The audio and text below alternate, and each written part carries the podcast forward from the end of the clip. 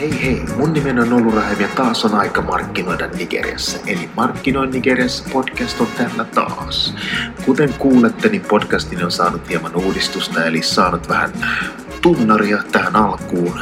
Ja vielä kun saisin tekniikalla itselleni sellaisen Morgan Freemanin jumala äänen, niin silloin alettaisiin ole asiassa.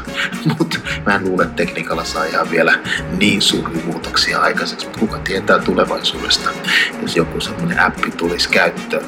No, työni puolesta vastaan Länsi-Afrikasta, joten pääsen säännöllisin väliin vierailemaan myös muualla kuin Nigeriassa.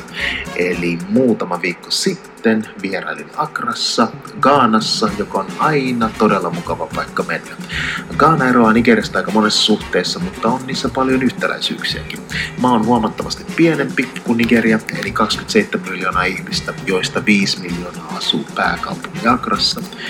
Maa on kuten Nigeriakin valtameren rannalla noin tunnin lentomatkan päässä Lagosista. Eli kun mennään sitä länsirantaa pitkin länteen, niin tulee Tokopenin ja Kaana. Eli periaatteessa, jos tiet olisivat vähän parempia ja rajan ylitys hieman helpompaa, niin miksei myös autolla voisi käydä Kaanassa. No, Kaanalla on suhteellisen hyvä maine, huomattavasti parempi kuin Nigerialla, josta ensimmäisenä tulee mieleen nigerialaiskirjeitä Boko Haram. Mä oon muuten huomannut, että viimeisen muutaman vuoden aikana nämä huijauskirjeiden kirjoittajat aina väittää olevansa Kaanasta, eli näitähän kannattaa kanssa varoa kaanalaiset huijauskirjeet.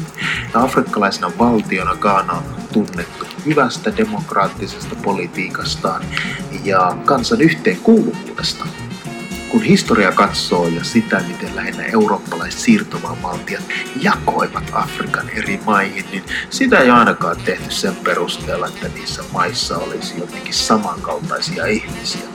Siis samaan heimoon tai uskontoon kuuluvia tai mitään sinne päinkään. Ja tämä pitää myös paikkaansa Kaanasta.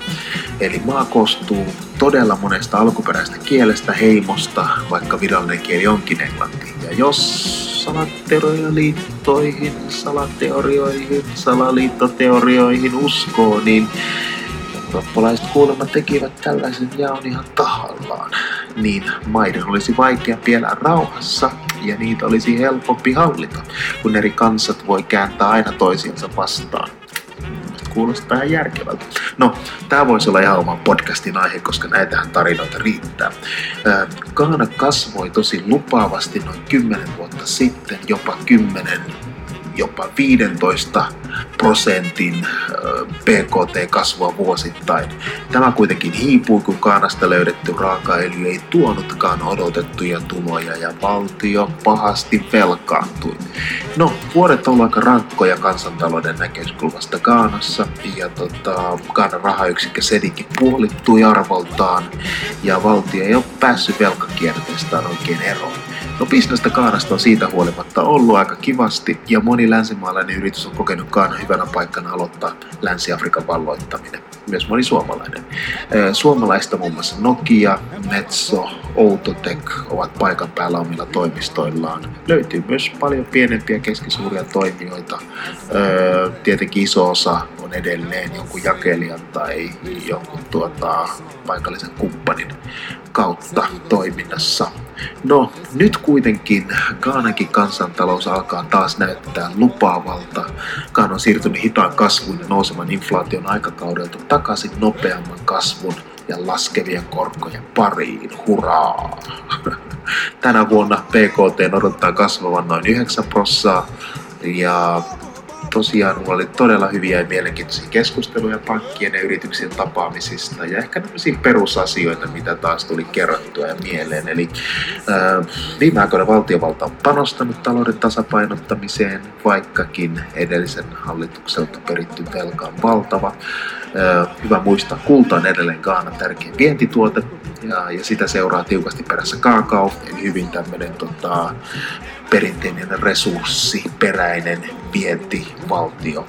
Ähm, kansainväliset firmat haluavat lainata dollareissa. No, se ei ole mikään ihme, koska tota, dollari on huomattavasti vakaa varaisempi valuutta, mutta myös suurin osa asuntolainoista on dollareista, mikä oli mulle ihan mielenkiintoinen uutinen.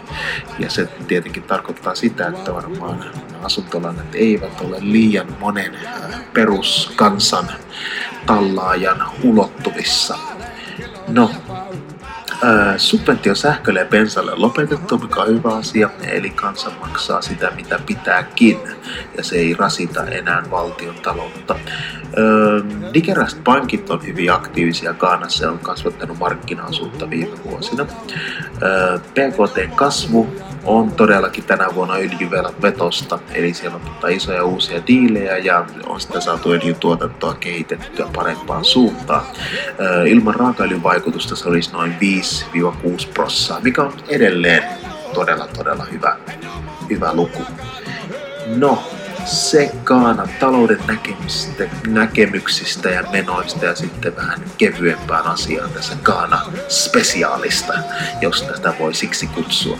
Eli seuraavaksi hieman Art Davidsonin rantautumisesta Kaanaan. Eli tällä samalla reissulla muutama viikko sitten mun oli ilo vierailla yhden maailman tunnetuimman brändin liikkeen avajaisista. Ja tämä brändi on ikoninen moottoripyöräbrändi Harley Davidson. Ja tota, Jenkkien suurlähettiläs oli avaamassa tätä ää, liikettä ensimmäistä Länsi-Afrikassa noin 150 kutsuvieraan kerran, joihin itsekin kuuluin.